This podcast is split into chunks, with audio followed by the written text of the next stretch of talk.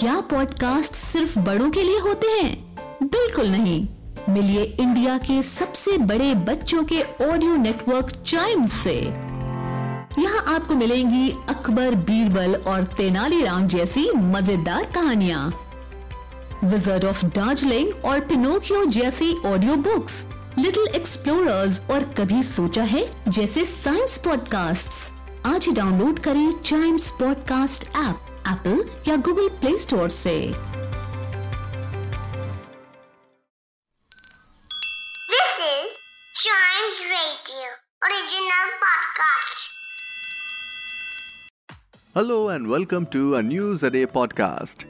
आज हम एक और प्राउड न्यूज़ पर बात करेंगे। इंडिया ने चौथा गोल्ड मेडल अपने नाम किया है। भारत के बैडमिंटन खिलाड़ी प्रमोद भगत ने एस एल थ्री कैटेगरी के फाइनल में ब्रिटेन के डैनियल बेथेल को हराकर ये मेडल अपने नाम किया। आपको बता दूँ, प्रमोद भगत ने ग्रुप ए में अपने दोनों मुकाबले जीतकर सेमीफाइनल में जगह बनाई थी। उसके बाद सेमीफाइनल मुकाबले में प्रमोद ने जापान के डाइसुके फुजिहारा को मात दी। प्रमोद बिहार के हाजीपुर के रहने वाले हैं। पाँच साल की उम्र में पैर में उनको पोलियो हो गया था। इसके बाद 2006 में उनका चयन ओडिशा टीम में हुआ था।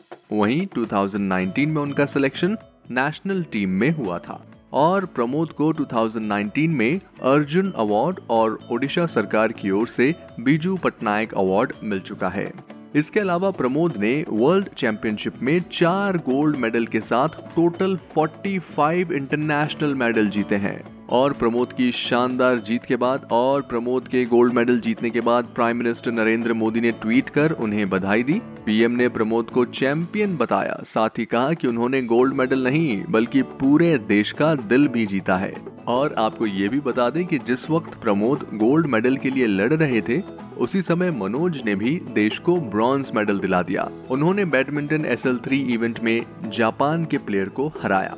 और इसी के साथ इस पॉडकास्ट में इतना ही। आई होप आपको ये न्यूज़ इंटरेस्टिंग लगी होगी। ऐसी ही ट्रेंडिंग स्टोरीज रोज सुनने के लिए आप चाइम्स रेडियो का ये वाला पॉडकास्ट अ न्यूज़ अडे को ज़रूर लाइक शेयर और सब्सक्राइब कर लें, ताकि आपसे इसका कोई भी एपिसोड मिस ना हो जाए। Till then see you and always keep chiming